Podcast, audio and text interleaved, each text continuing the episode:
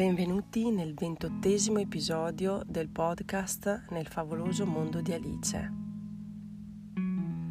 Quello di oggi è un capitolo, il capitolo 28, a cui sono molto legata, pieno di insegnamenti, di suggestioni ed ogni volta che lo leggo mi emoziona.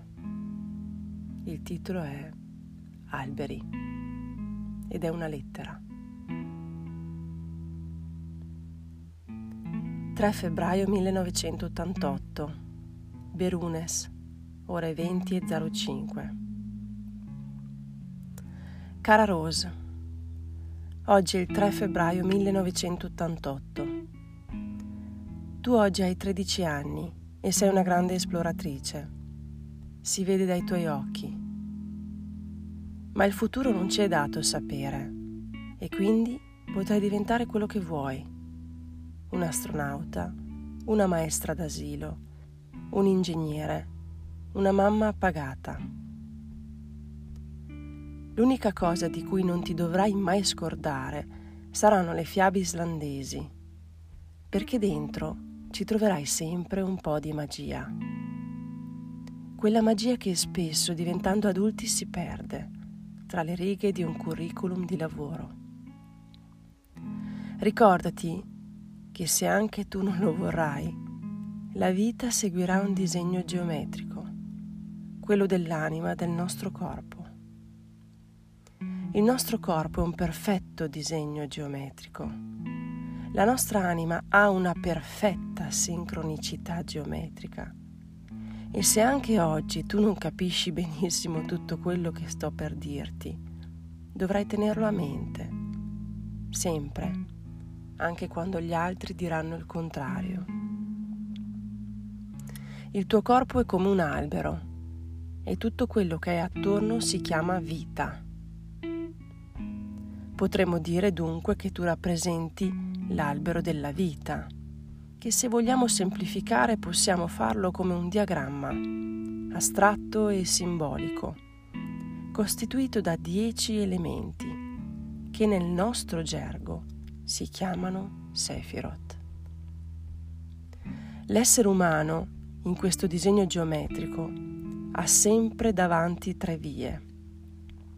L'amore o la grazia a destra, la forza o la severità a sinistra e la compassione al centro.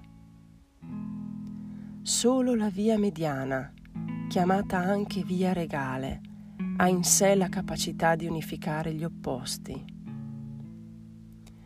Tu, qualsiasi cosa diventerai, qualsiasi cosa andrai a fare, dovrai sempre puntare alla via regale.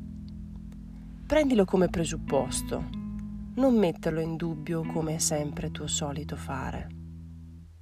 Fidati di me e assieme agli altri ambiziosi obiettivi della tua vita, poniti sempre anche questo di obiettivo, che è uno dei più difficili da raggiungere. Potrà capitarti un giorno di sentirti affranta, senza punti di riferimento, con qualche senso di colpa, con qualche sogno non realizzato. Ma tu non dimenticarti che dentro di te c'è l'albero della vita. Sai che una volta ho sognato tua mamma in un momento di grande felicità? Mi ha detto di scriverti che nulla è eterno, che noi siamo solo di passaggio, che tu sei una splendida creatura e che ti amerà per sempre. Era una bella signora con un foulard verde molto chiaro e mi salutava da una spiaggia color carbone. Ti sto scrivendo questa lettera perché me l'ha chiesto. Non potevo disubbidirle. Avrei rischiato di beccarmi qualche maledizione se non l'avessi fatto. Ma non aver paura. Le maledizioni non esistono. Tu comportati soltanto bene. Fai del bene, scordalo, fai del male, pensaci, mi disse una vecchia saggia. Quindi ti conviene far del bene. Al resto non ti preoccupare.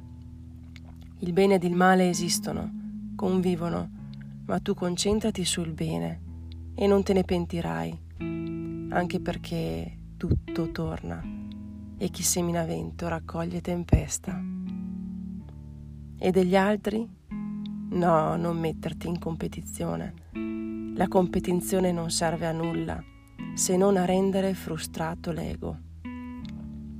Ricordati che ogni albero ha la sua ombra. Sarai tu a decidere che albero essere. Una quercia con una grande ombra, una betulla con un'ombra frastagliata, un acero con una dolce ombra, un gelso dall'immensa ombra. Ma tu lascia perdere l'ombra e concentrati sull'albero che vuoi diventare. Mi raccomando, tua Lynn.